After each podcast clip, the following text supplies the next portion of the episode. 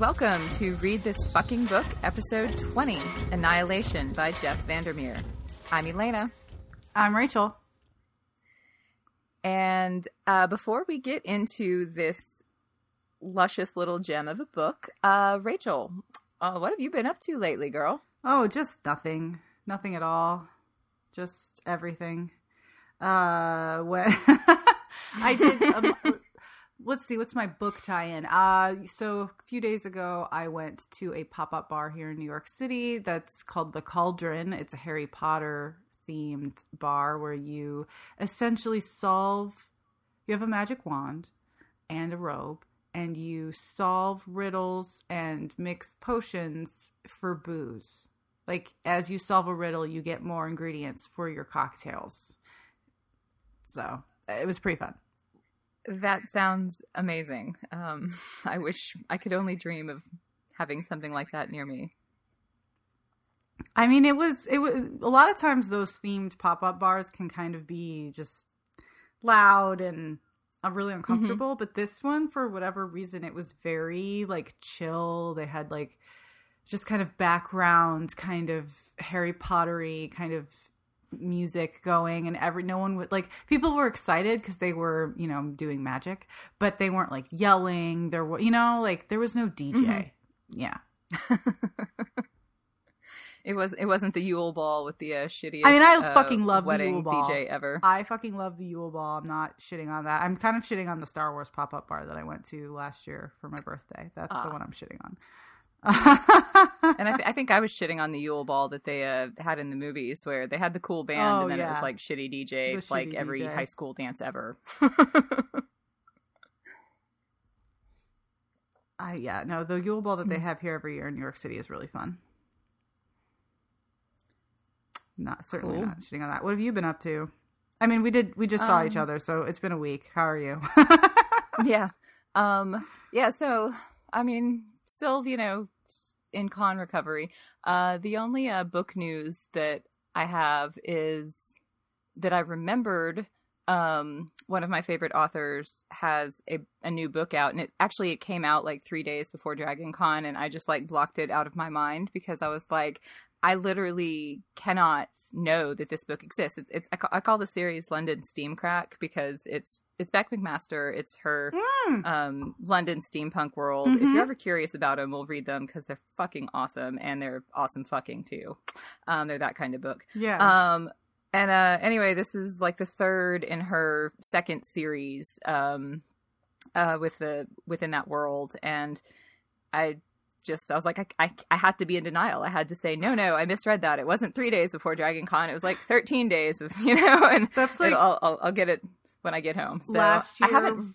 Yeah, last year when right after say. I had my fire, the the Robin Hobb book came out. The last Robin Hobb book, like that. I mm-hmm. the very you know the the big culmination of the, of the Fitz and the Fool epic, and like I didn't have fucking time to read that. My house had fucking burned down. And yeah, at mm-hmm. one point I was like sitting in the new apartment, like surrounded by all the soggy boxes, just reading.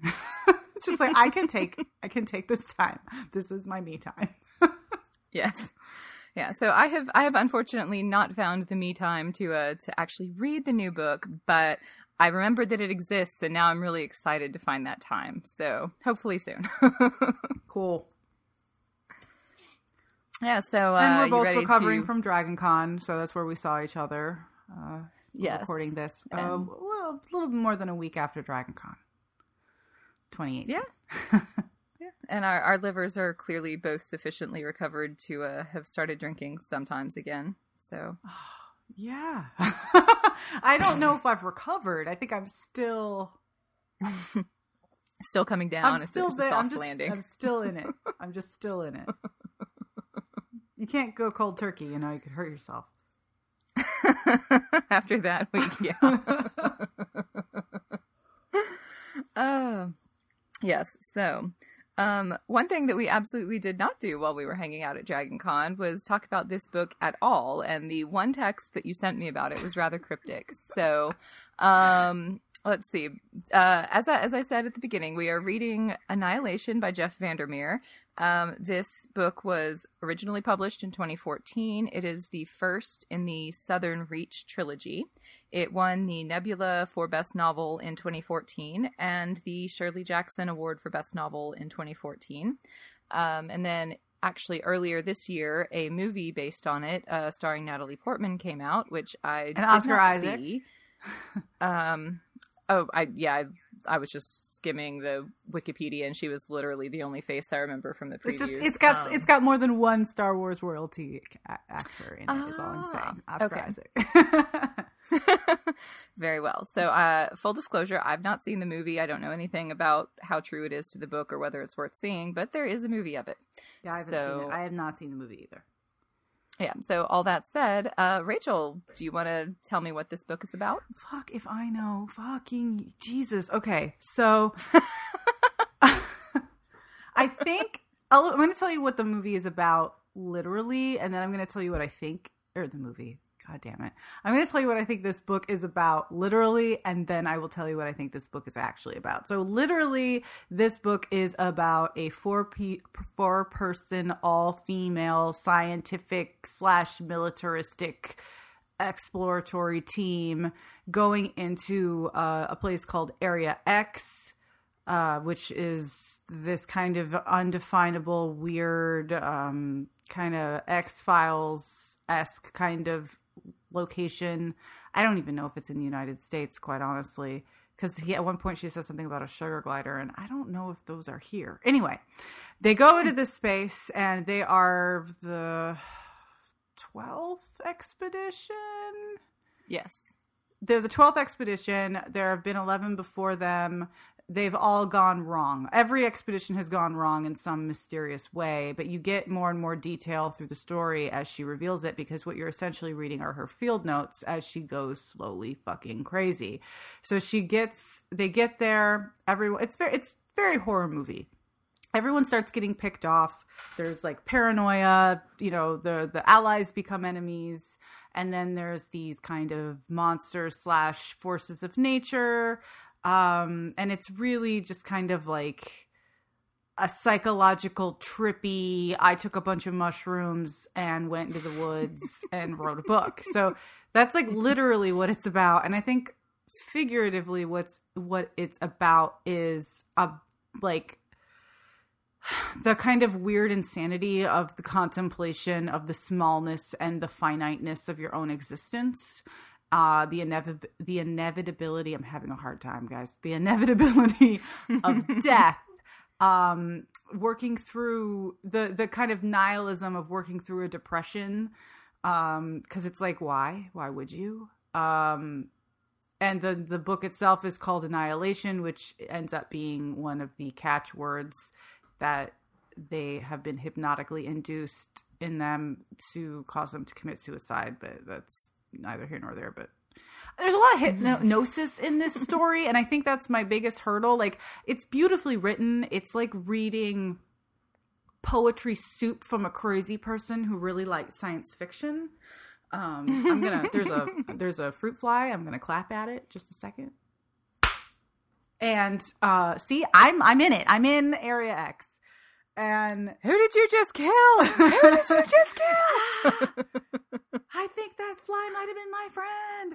So I, I, think that's what it is. Like I, I, I get the I have no idea. I've not I've not watched the the film. I have seen like one trailer while I was watching another movie at some point. Um, so I get the feeling that it's like a trippy horror sci-fi kind of thing, but it seems like it's mm-hmm. um it seems like it's a literary take at sci- sci-fi horror.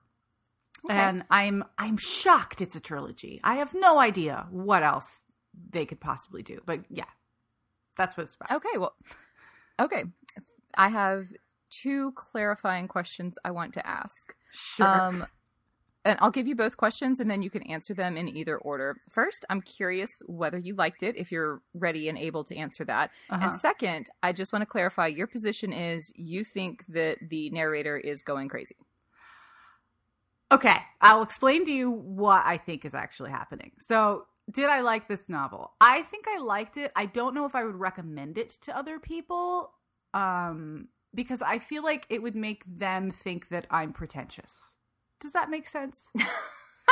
I, I, can see that. I can see that. I, I, I, um, there's a lot of literary um frills with this. Yes, one. it's very frilly. I think it could have been half as long. Um, and what was the second question? you got to. Uh, do you?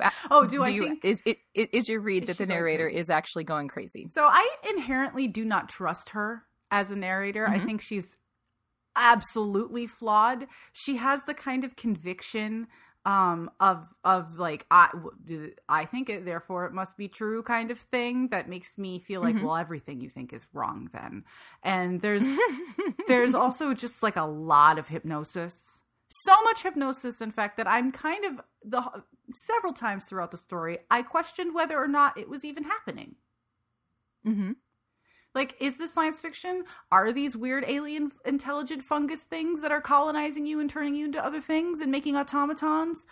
No, I think that maybe you just disassociated to the point where your husband left you and you came up with this reason of why. I, I I mean, I don't know. I think, you know, of course the true horror is the human mind, but I yeah, I don't know. Did this happen? I can't. I really can't believe there's two more books. Like, what the fuck?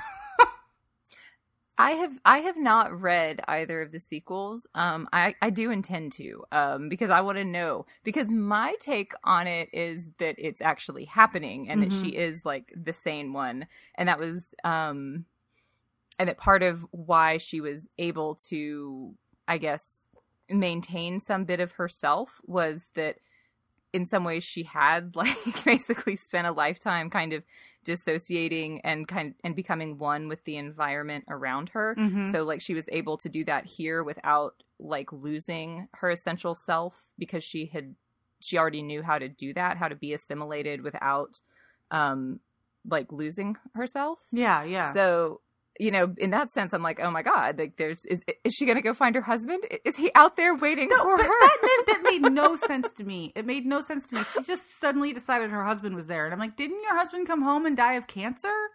But then they like start thinking, oh no, that was an automaton. I'm like, wait, what? Now the fungus makes people? I thought it just took people and made them into fungus monsters. but it also makes other people. Is that the implication that all the people that came out of the uh, of Area X weren't really them?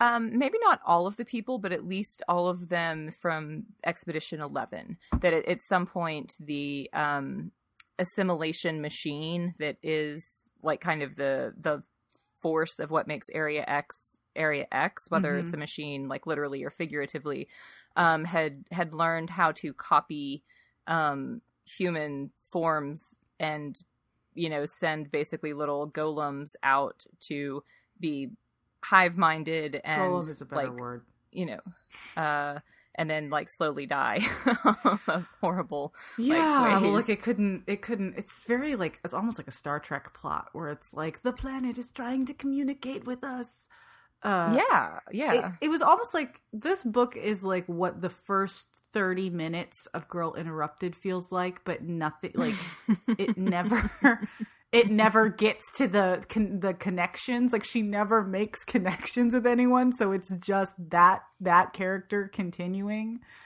Mm-hmm. Uh I think it might actually be a perfect role for Natalie Portman. I could see why she would take that. There's a lot of there's I mean there's a lot of uh, like for her to just kind of cry a lot and look at the camera and you know do that thing that she does in like V for Vendetta where it's just like emoting, you know. Mm-hmm. Uh, I, but I I obviously your sense of yourself is a different experience than what other people experience right there's like a whole lot right. more going on in your head than what you give everyone else right and so my question is and i'm a little i'm jumping around so you know feel free to rein me That's back okay. in here and not to be mean to our nameless main character but if if this was her inner life how the hell did she project herself to be interesting enough to get married? um I I feel like um I feel like that was mostly on the husband, like that he because she kind of talks about this actually where she's like I I think he thought I was some mysterious thing and that there was more inside of me and that he was just like waiting to unravel it. And right. so basically he he kind of like spun this story about who she was and eventually perhaps woke up to the fact that no, like she was exactly like how she presented herself and he couldn't accept that that was all there was. Um but is that and... why she's let's let's posit that your theory is correct that it's all happening. Mm-hmm. Um is that why she does so well in Area X because she doesn't bring a lot of her a lot of baggage like intellectual, yeah, emotional, psychological baggage. I mean that that's that was my read on it that she was so I mean because she, she was she was a neglected child and like that sort of emotional scarring can definitely um, warp your mentality like you it like it's there's a lot of clear documentation that where you find people who are so damaged that they cannot relate to other people. They can only relate say to animals or you know to environments or things mm-hmm. like that. And so i think that that was kind of the mold that she was taken from and that there there is no like capa- capacity for like emotional intimacy and relating inside of her. And because it's not like it was cauterized when she was so young she also doesn't maybe feel the lack of it particularly um and so there's nothing that's going to like drive her crazy or like make her like passionately upset or you know feel like she has become something else the way it might for like a more healthy and or normalized human being um, because she didn't have that part of her by the time she reached adulthood. It had been you know pushed away and locked in a place that she could never access. Right well, it just never developed in her. It wasn't. I don't. Yeah, right. Like, it wasn't locked away. It just wasn't there. I think for her, I you know there there were like moments of clarity. While I mean, I think that the style, which was very difficult I I felt my you know I found myself glazing over sometimes and then being like no no go read that again because it was very like it was like repetitive imagery you know with not a lot of like mm-hmm. content which you know when you come from and I just come off a very plot heavy b- book that I had been reading it was just kind of like whoa you know it was a huge shift in gears where you're like no this is an mm-hmm. experience mm-hmm. this is an experience you have to let it like wash over you and right there were like moments of just like extreme clarity when I was reading it where I was just like, yes, they've captured what it feels like to feel that thing I can't define or describe. Mm-hmm. Uh, mm-hmm. And and how you know like and and just in the way that she kind of talks about how she would you know go from looking at the pool in her backyard to looking at the tide pools when she was a grad student to looking at Area X and like the looking it, which is interesting because i think a lot of times especially in science fiction and fantasy which this is solidly in that genre while also bridging into horror and where horror you know and horrors horror has its own literary kind of right. um, pedigree of, of psychological examination that science fiction also has and they they share but you know like when she when she would just kind of disassociate to the point where she just became an, an observer. I think that's mm-hmm. interesting mm-hmm. because most of the time in science fiction and fantasy, it's not it's not just about the observation, it's about the knowing. You know, it's mm-hmm. like human beings have this we have to know, we have to go over the next hill, you know. But mm-hmm. her mm-hmm. especially when she thought she was dying at, you know, there were I guess there's two points where she thinks she's kind of that's it for her. It's not even about knowing. It's just about like looking Mm-hmm.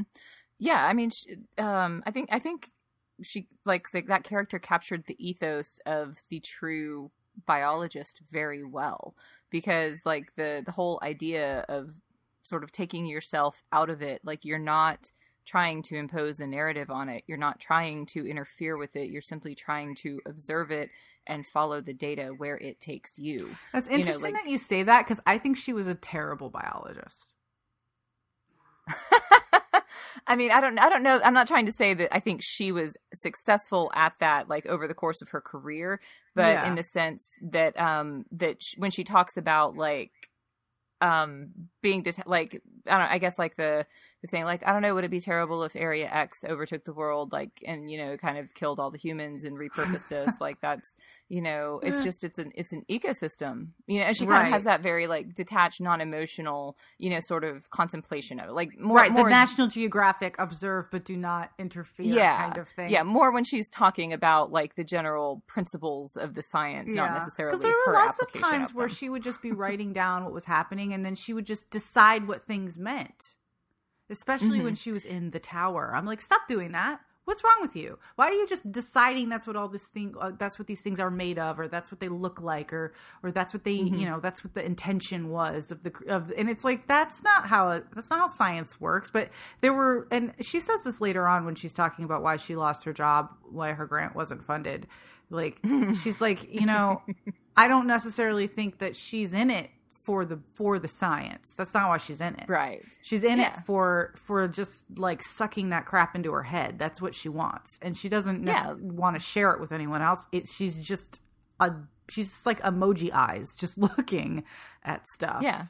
Because that's the place where she feels like herself or where she feels safe or at home is when she is absorbed into an environment and just watching and not being expect not expected to participate and not expected to you know be quote part of it except in the way that being an observer of a scene naturally like injects you into that scene Yeah. I mean, I, I hate to say this, but I, I this I have not seen the film. I think this might have made a better movie than a novel for me personally because mm-hmm. I mean, like, and not to negate like the the kind the work and the and and the accomplishment that's done with with the rhetoric and and the word, you know, all like the actual words on the page. Like that's that's clearly something to be experienced. But I think Right. that I would like it better as a movie, and I think I would hate it the most if it was a video game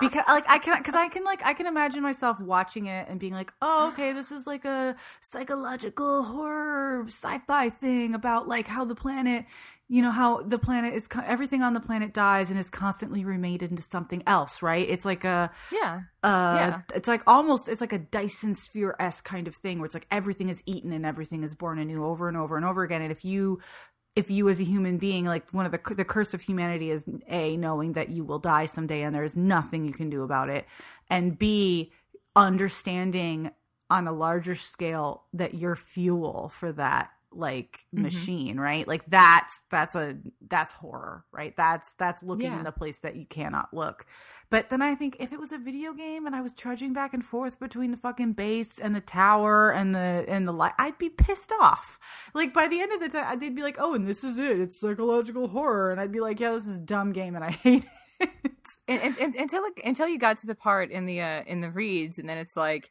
giant moaning snake monster with distorted human face comes by. Do you a run, b fight, c fuck? I don't know. This just got really weird. Shit got real. well this is this is actually you're you're touching on the thing that made me the most confused because you know how she found the the exoskeleton the human mask mm-hmm. that presumably was shed by the moaning man the moaning monster Right. I guess it's in the same location ish. That's why I thought, oh, they're they're turning they're people turning into other things because they're sloughing off their skins, right? Mm-hmm. But now I don't even know. Now I'm just like, are are, are they are they or are they themselves the the the creations and they've sucked everything out of the the regular people and they send them back as golems? Like I I don't know. Yeah, that's that's a that's an interesting question too. Like where the uh I guess the actual vitality or life force or soul or Right. mind just you as, know a, as a comparison to the idea it's like when you die and they, and this happens in the novel it's like people die and then like that's it they're dead and then like they just have these they, they leave a body behind but it's not them anymore right? It's just a body and she cuts she cuts them up and drags them around and throws them away but they're not she i mean she's already fairly disassociated from these people because they don't have names you know they're really just functions Right. for her but like they become even more less of a of a person and so that's why I'm like, well, maybe we've got it all wrong. Maybe these, maybe this, the symbology of, of emptying the people that go in and sending them out empty is mm-hmm. the same as death. Because there's, so there's this one, I'm going to read this passage. And this passage is the moment, it's near the end of the novel, and it's the moment where I was kind of like, okay, yeah, I think I've been reading the, the, the symbolism correctly, but also I felt like this I don't know if this. I, I wonder if the, an editor was like, "This needs to be in here," because it just seems a little on the nose. so she's gone back to the tower and she's going to confront the the creepy crawly, the Cilia monster, and she's looking at the words on the wall. And it says the words on the wall here were so freshly formed that they appeared to drip, and the hand shaped creatures were less numerous, and those that did manifest formed closed fists as if not yet quite awake and alive. And then in italics it says, that which dies shall still know life and death, for all that decays is not forgotten, and reanimated shall walk the world in a bliss of not knowing. And I was kind of like, well, yeah. like, everything dies and everything, and then you become food, and, you know, you get, you know, we were all stars once walking around, blah, blah, blah, blah, blah. And I just, that's when I was kind of like, all right, I get it. And I still got 20% more to go.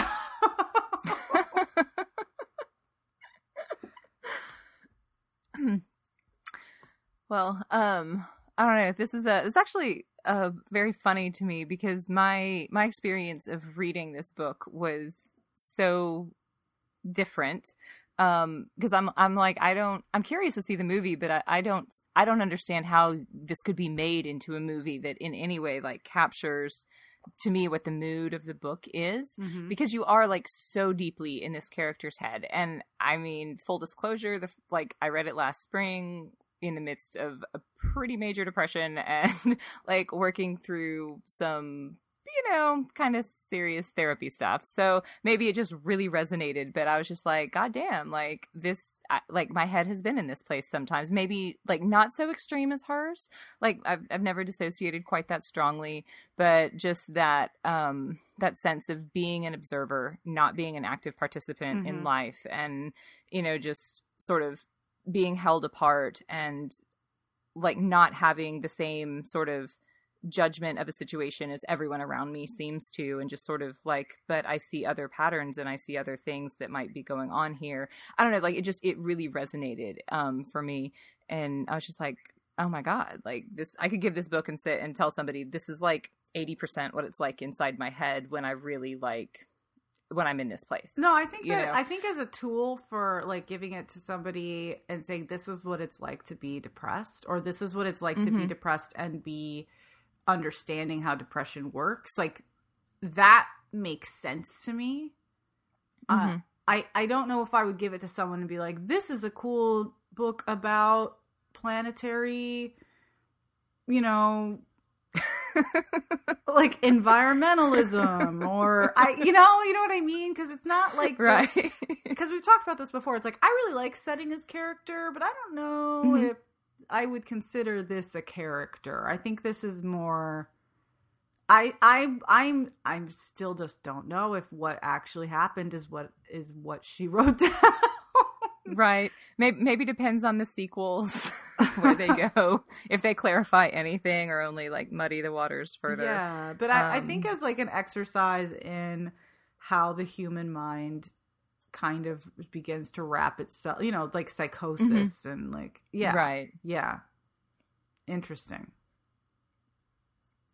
Yeah. Um so um do we do you feel a need to particularly discuss any of the like the characters because they're not really like I mean I, I, wrote down that section, but it's like there's there's four of them on the expedition. It's the biologist, which is our narrator. Yeah.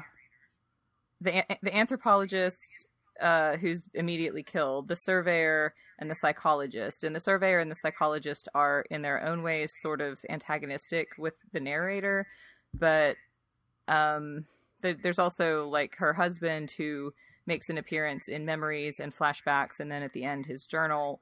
And then the, the crawler, which is the only uh, organism that she has a direct, like, uh, moment with um, that's like an, an Area X organism. Right. But you notice, like, well, okay.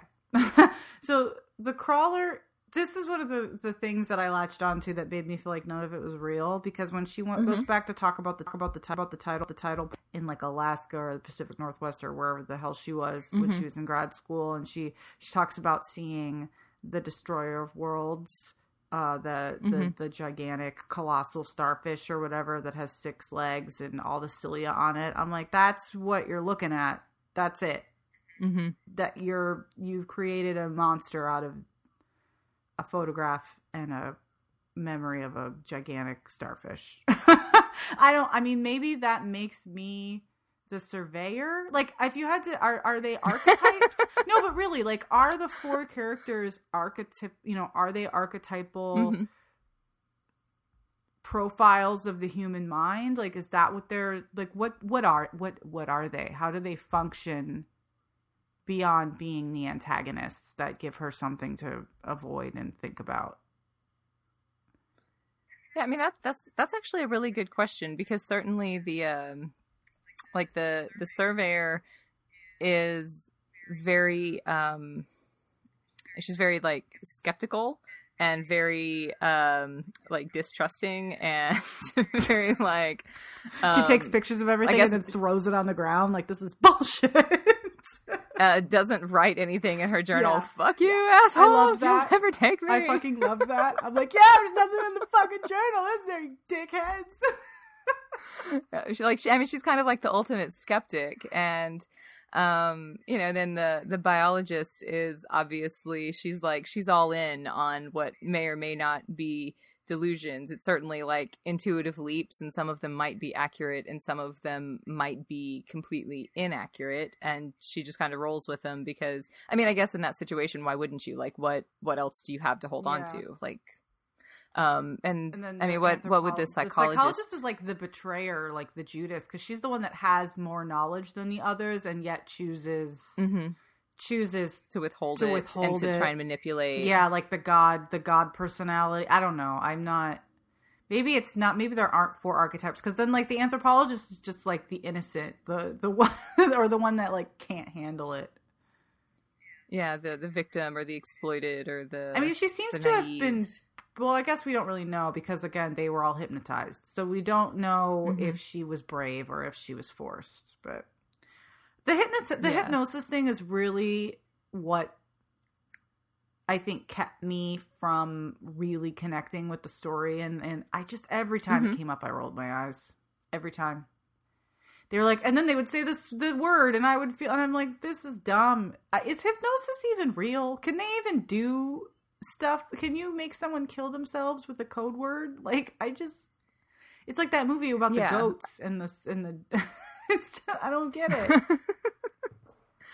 yeah no i mean i i, I definitely um I, I definitely agree with that because even I don't know I have I have at least one friend who has attempted to like use hypnosis as you know a, a tool to like help relax or whatever and uh even that report is more like I mean you have to really want to take the suggestion to like have it have any effect and even then like you know on some level that you're choosing to go along with it Right, and this So, book is you know, like a like bunch the- of winter soldiers where they have no idea. Yeah. They've been programmed to do crazy shit.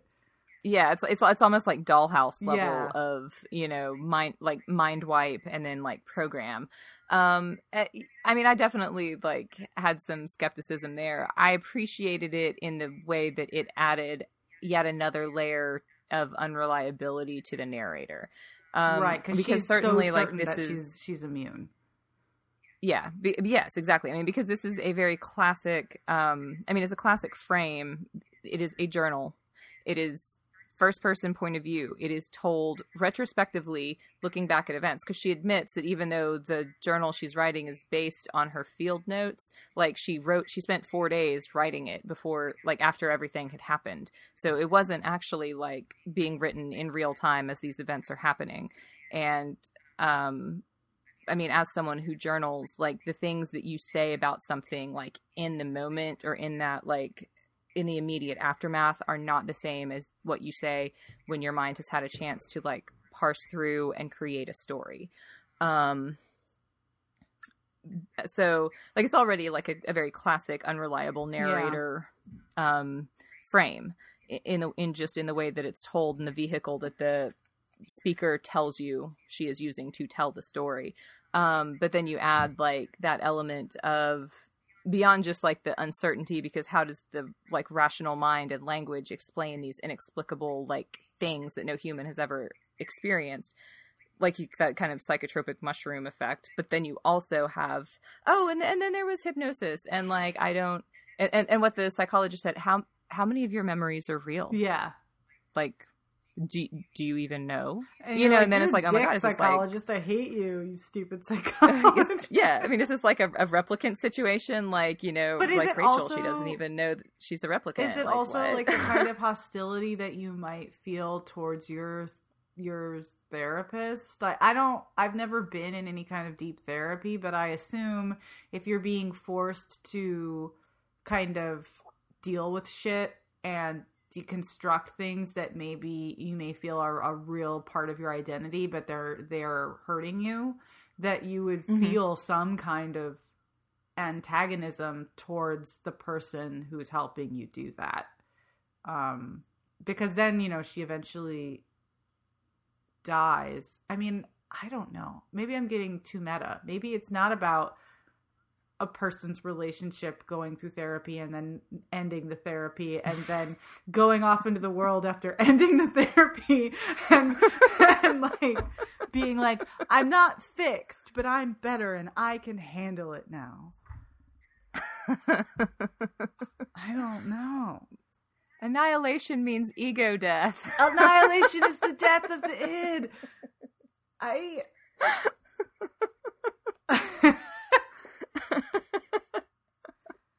I mean, and then there's that uh, like bizarre story about how her husband was in therapy forever because he believed he'd ex- he'd witnessed something terrible as an infant, but then the ther- the the psychologist or whatever was like, "No, that's not real."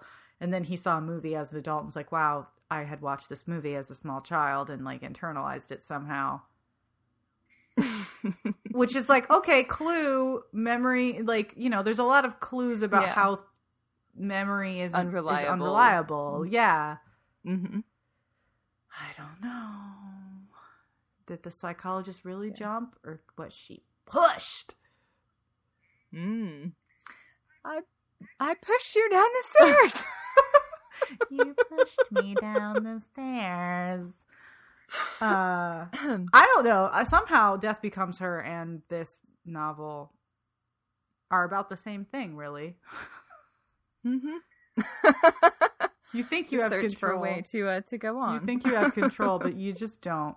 Chaos reigns. what is it called when um, you when you see the planet for for like new weather climate clo it's the plot of a Star Trek movie. Why can't I think of that word? Hmm. Google it. Go for it. Um, in the uh, in the meantime, I was actually going to ask if there was um, it, other than the unreliable narrator aspect, if there were any things about the way this story is told or the structure of it that um, that you liked, didn't like, that particularly struck you. I mean, I thought it was really effective um, to have it nested in that way. I never mm-hmm. really believed I was reading field notes because they just didn't read like field notes because she was she would immediately present motivation and mm-hmm. causation for everything. So I'm like, well, these aren't field notes. This is you. This is you trying to control how I understand your actions. So, I mean, I and I I think that's on purpose. Like, you know, everything is not what it seems. She tells you one thing and it's, a, it's something else, and you're constantly from the very beginning kind of looking for the secrets, the hidden the hidden elements. But it read really fast. Like I think I read the whole thing in like five hours, five or six hours. Yeah, I mean it's it's it's yeah it's a it's a very quick read if you can like if you can allow yourself to be absorbed by it. Um, I could see it being a really like a real drag to read if like you're not into the like style of it if you're not into the prose um not geoengineering I'm gonna figure this word out. Someone stole the word from me. Um, in in terms of uh of how of how it was told, simply like uh via kind of like cutting back and forth between flashbacks and like the you know past and things like that. Actually, um, I mean, it, this is certainly not the first novel that's done it. There's plenty of you know flashbacks over the years. I thought it was really well done, and I was you know just from a, a writing perspective, I was like, I don't know that he could have told the story in a more effective way to like kind of give you the the details. It's like basically for me, it was like basically every time I needed like to change the scene or to like to just get a reset or to get a, a different perspective on the narrator, like he was providing it. So like the pacing of it and like the pacing of like the revelations and the you know here's a what she used to be so you can kind of see the threads of that coming forward you know or here's what it was with her husband or you know things like that like they were perfectly timed for me like just at the point where i was like okay i can't do this anymore like there it was like scene break reset something totally different Yeah. um so uh I mean, he cer- It- he certainly puts the reader through like a psychological. Like I felt almost like a physical pressure whenever I would read it. mhm. Like it it was difficult. Yeah. Like I and I, I I do a lot of my reading on the train, and I would just be like, oh, I think I have to stand, or do I feel too hot? Like too aware of myself, too. Mhm. Yeah, it, it was weird. It made like you were out of control, disembodied. Yeah, and I, I almost can't like I almost can't even fathom trying like a worse place to try and read this book because this book is so much about like this pristine nature area and essentially being alone in it because like within you know days this expedition has completely splintered and the narrator spends most of her time alone in this environment. Um you know than trying to read it like on a subway in New York City like pressed in with like a hundred other people. Like I I got to read it you know um it, in out in the country like i was just like i could be alone in my head and literally forget that i have a body and be just like completely absorbed in like this story and i don't know it's felt, like yeah you I, I can't don't imagine Know. For me, it kind of worked because there there was like almost a cacophony of sensation in the book. You know, like yeah, she Mhm. was alone in the wilderness, but everything was wrong. You know, Mhm. like the, the the plants, the air, the smells, the noises, like everything was wrong, and and and that's what it's like to be on the subway. Every there's nothing, nothing is correct. Uh, like the whole world at like a 10 degree tilt yeah exactly. um so did you have a favorite of the um journals that she sampled Uh, no, no. Because my favorite was absolutely the uh, the purple thistle journal like the one where the the writer was like so oh, just intently thistles? focused on like that one particular plant and it's just like nothing else like nothing exists in this purple Nothing thistle except for this one thistle. I think. I mean, I think my favorite one is the blank one, obviously, but the.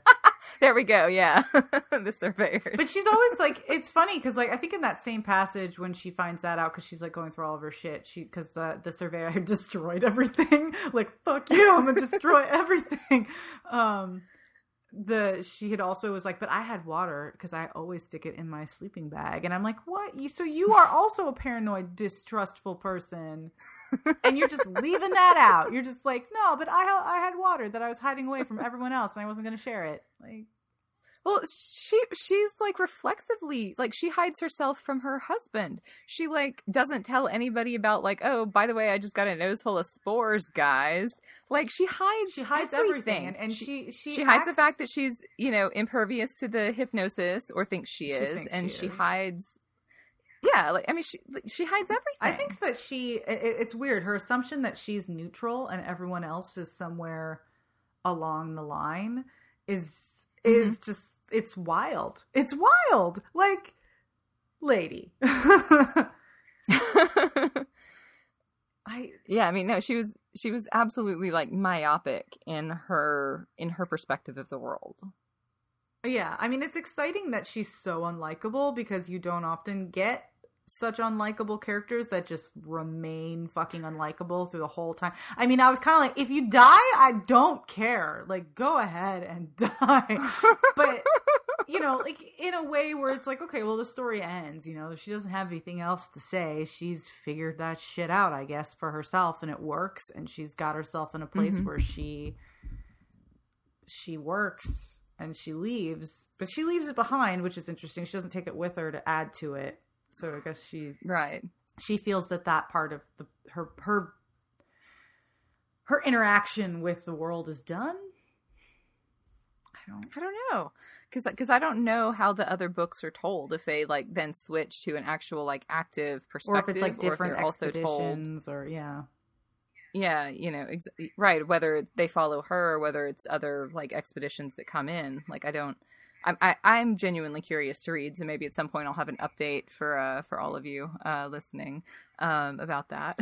you know, it's one of the things that I that really so obviously our our author is a, is a guy. I don't I don't know if he's a white guy, but I believe he is. I believe I've seen pictures. just, there Um, seems to be an authorial arrogance, which I am not saying is unacceptable. I'm you. He wrote a story. He has his own point of view. Like good for him. But I detect Mhm. authorial like arrogance when he's like, I'm gonna make them all women, and I'm gonna make them all. I'm not gonna describe them. And I'm, you know, it's like they could be men, they could be women, but I'm going to explicitly say they're all women, just, just to, you know, just because people will assume they wouldn't be. But then I'm going to take away their names, so you can't even like decide what they are. You can't, you don't know what races they are. You know, you you know nothing Mhm. about the fact that other than the fact that they all call each other women and by their their functions. And I, I couldn't, I really, I still don't know if I'm if I feel like that's progressive or not. Because I know we've read a lot of books now where the authors have explicitly messed with the reader's comprehension of the gender or the name or you know Mhm. but i just i felt like this was the the most clumsy of those attempts because i just didn't get why he did it except to do it Hmm. Um, I mean, it here it, it didn't actually occur to me that that might be something he was even trying to do. Um, I it was just like one of those things where. I mean, at least there's at least precedence in the expedition the husband was on with all of them being male. yeah and maybe that was like very calculatedly done in uh by the people like the southern reach sending uh people into X, area x like god forbid they start mating. Actually didn't they talk about that with some of the early expeditions? They had like uncontrollable like mating urges. So like maybe that's like maybe that's why. why. You know so then it's one of those things if like the just- the flamboyant doesn't- kind of explorer husband had gone first then who's left to follow except the wife you know I yeah know. I mean they never Um, talk about if they had children or why they didn't have children or i mean like and i get i get all of that i just feel like i don't know i in especially in the the kind of book book zeitgeist right now i just i don't Mhm.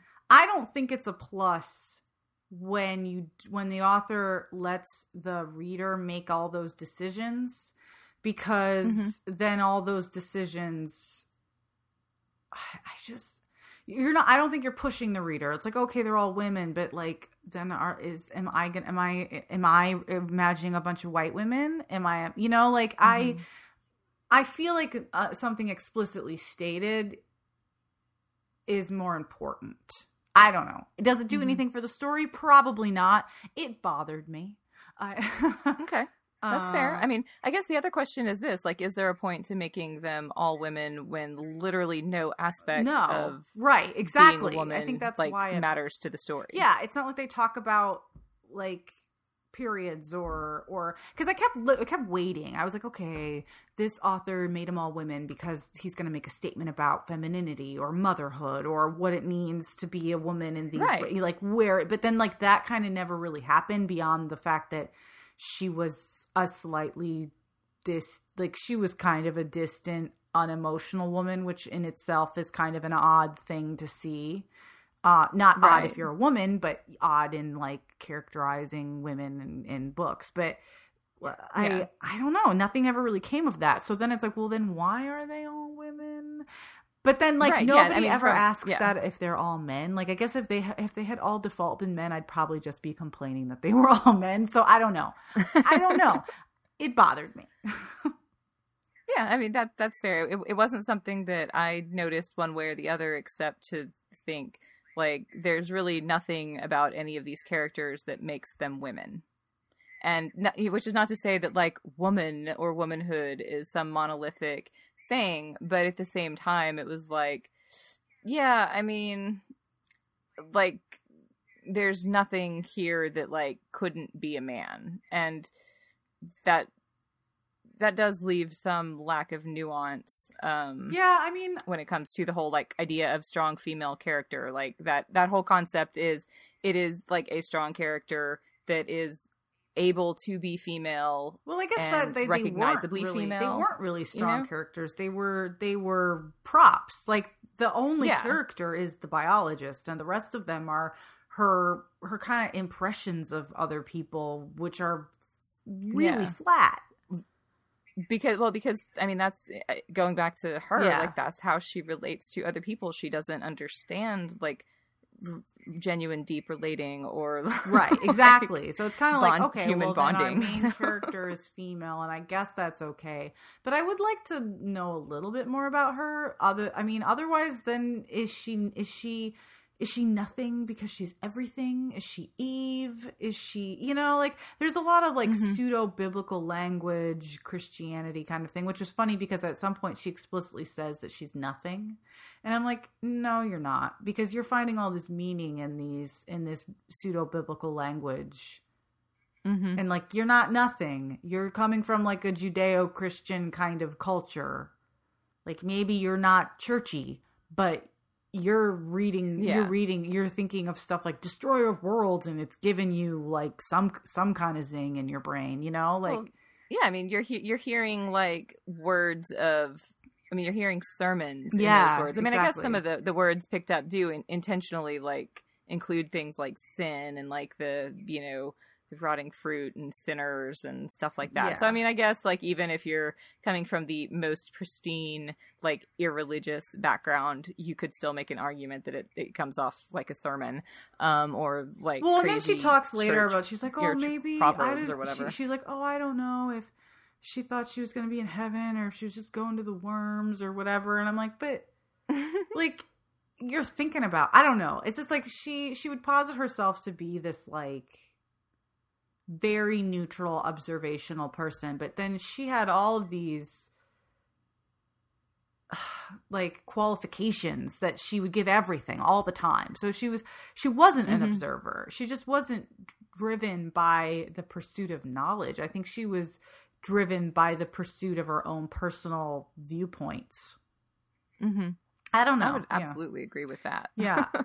it's it's a weird I don't know. There was also I had this vision where it's like, you know, like what is disassociation because I I don't think that I I mean like I've I've had my own like general traumas where I would assume I disassociated to like cope. But I'm not like a person who it would identify as a disassociated person or an alternate thinker or some you know someone in therapy or anything like that. So i'm like you know trying. I'm like what's going on? Like what what is being what is being communicated to me through all of this? And i kind of realized that like i think i might be the polar opposite of the biologist because like there's this whole idea where like she she almost goes in it's like it's all it's like she it's like if you just focus the camera forever inward like ant-man style where it's Mhm. just like you just keep going down like that's how she thinks of everything like she interconnects it Mhm. through herself down into the ground down into the cells like all of that that like the way that Mhm. i deal with sort of like big stuff that stresses me out is i think about how small i am and i go out and I think about how I'm Mhm. just like a little person on a little on a in a country on a planet in a solar system in an infinity of space and that like grounds me in a way. So like there was this, I forget what the passage was, but that was the she was going through her like inner inner cell kind of dive and I was like thinking about the tower and how her tower goes down into the ground and everything and how like if I saw the tower would it go into the ground or would it go up into the sky? hmm I don't know. It's an interesting book that it makes you think like that. like, Yeah. Yeah, no, I mean it, it, it's a fast it's it's a fascinating uh, psychological study too. Yeah, for sure. Um, I feel very I know, so- to watch the film now. yeah, I'm, I'm I'm actually quite curious myself. Um, so just just to kind of give everyone uh, listening um, a bit of the sort of poetic poetry of it, um, I'm going to read a paragraph that's just mostly descriptive, but does kind of end with a little bit of her sort of self reflection. Far worse, though, was a low, powerful moaning at dusk. The wind off the sea and the odd interior stillness dulled our ability to gauge direction, so that the sound seemed to infiltrate the black water that soaked the cypress trees. The water was so dark we could see our faces in it, and it never stirred, set like glass, reflecting the beards of gray moss that smothered the cypress trees. If you looked out through these areas, toward the ocean, all you saw was the black water, the gray of the cypress trunks, and the constant, motionless rain of moss flowing down. All you heard was the low moaning. The effect of this cannot be understood without being there. The beauty of it cannot be understood either. And when you see beauty in desolation, it changes something inside you. Desolation tries to colonize you. And like, I mean, the whole book is kind of written in that tone and is sprinkled with those little aphorisms. Like, I think I made, you know, two dozen highlights and they all include some line like that last one. yeah. Desolation tries to colonize you. It's the kind of like really dramatic shit that I would write when I was 16 and like I got a B on a test or something. Like not to belittle it, but that's I feel like it's just very over dramatic but in a deeply personal way that it's almost embarrassing to like share. You know, it's like you are reading her field notes, so she is putting herself into it. Probably more than she mm-hmm. thinks she's leaving behind Absolutely. but you know it's very like okay okay so the emos can you imagine I, I can hear that as like a, a refrain in a song like desolation tries to colonize you Ah. when you see the beauty in desolation, it changes. exactly come You. on Changes you. i just want to you know you see the beauty in the I see the desolation. beauty in the des- I see the beauty in the desolation. I see it. um, Uh, so, uh, before we kind of get to our concluding section of murder, Oh, marry, yes. fuck, are there any are there any other comments or or things that you want to bring up to feel complete about this discussion? uh, no. Okay. um, well, in that case, um, Rachel, will you please uh, share who you would uh, murder, who you'd marry, and who you'd fuck out of this uh, wonderful cast? All right. And Who would I murder? Who would I Of, of, murder? of people, creatures, and implied people. I think I would murder the moaner. I didn't like him. I didn't like the environmental area that he occupied on the map. I didn't like his moaning. I didn't like his face falling off. I didn't like that guy. So murder him. hmm I think I would marry the crawler. because he's just like doing his thing and you could leave him alone. And he seems to have like he seems to be really sensitive and kind of sad on the inside and maybe just needs someone to learn to talk to him. I don't like the Mhm. handy those little weird hands that seem to like hang out around him, but you know, whatever. Um and then I guess the fuck Maybe they have their uses. yeah, they might. They might. I don't. I don't know.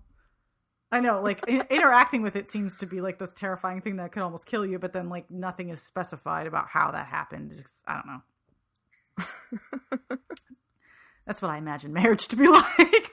And then uh I guess the fuck is like the the the the weird dolphin, the winking dolphin. Yeah. Those are. Okay. Yep. Um, Oscar Isaac's not in the book, right?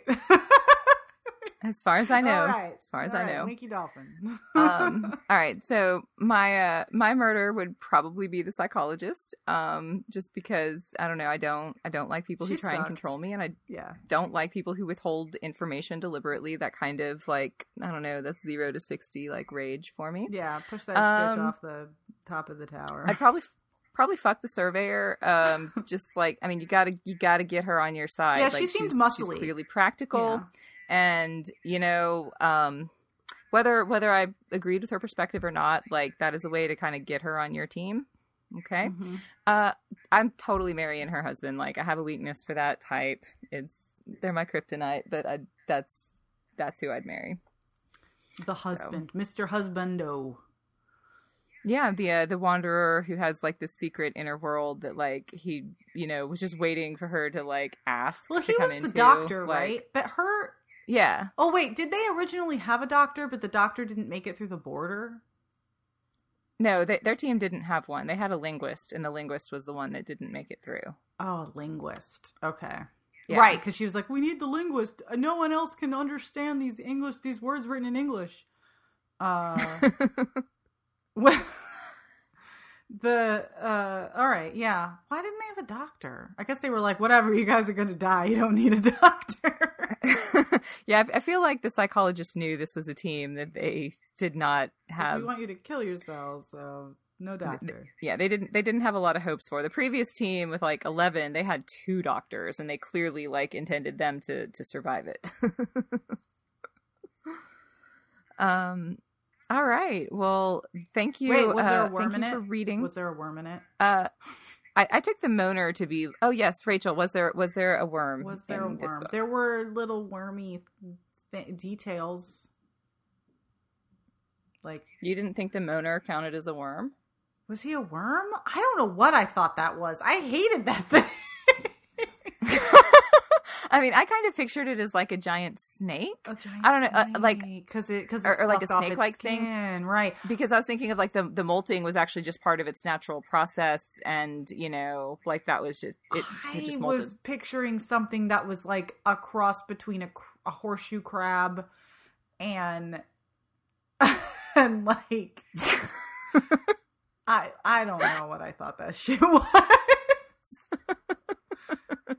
Was there So, a worm well- well- maybe? Kind of like everything else. Was this happening? Was this real? it- Was it, there? Was there a worm? Maybe. Maybe. All right. Um thank you for reminding me of that most important question. now, uh for the second most important question of the night, what am I reading next? oh God. Okay. So, as I said off off uh, off recording, but now I'm saying it right now. I forgot that I needed to come up with a book to respond. to. I forgot the whole purpose of this podcast because I was like too flip. You know, I was freaking out. So uh, then then I was like, wait, no, I have the best thing ever. So we just read a book about losing yourself, disassociating yourself, being in a weird shit place that you don't understand, uh, thinking you know people, but they you don't really know people, and then uh, there are monsters.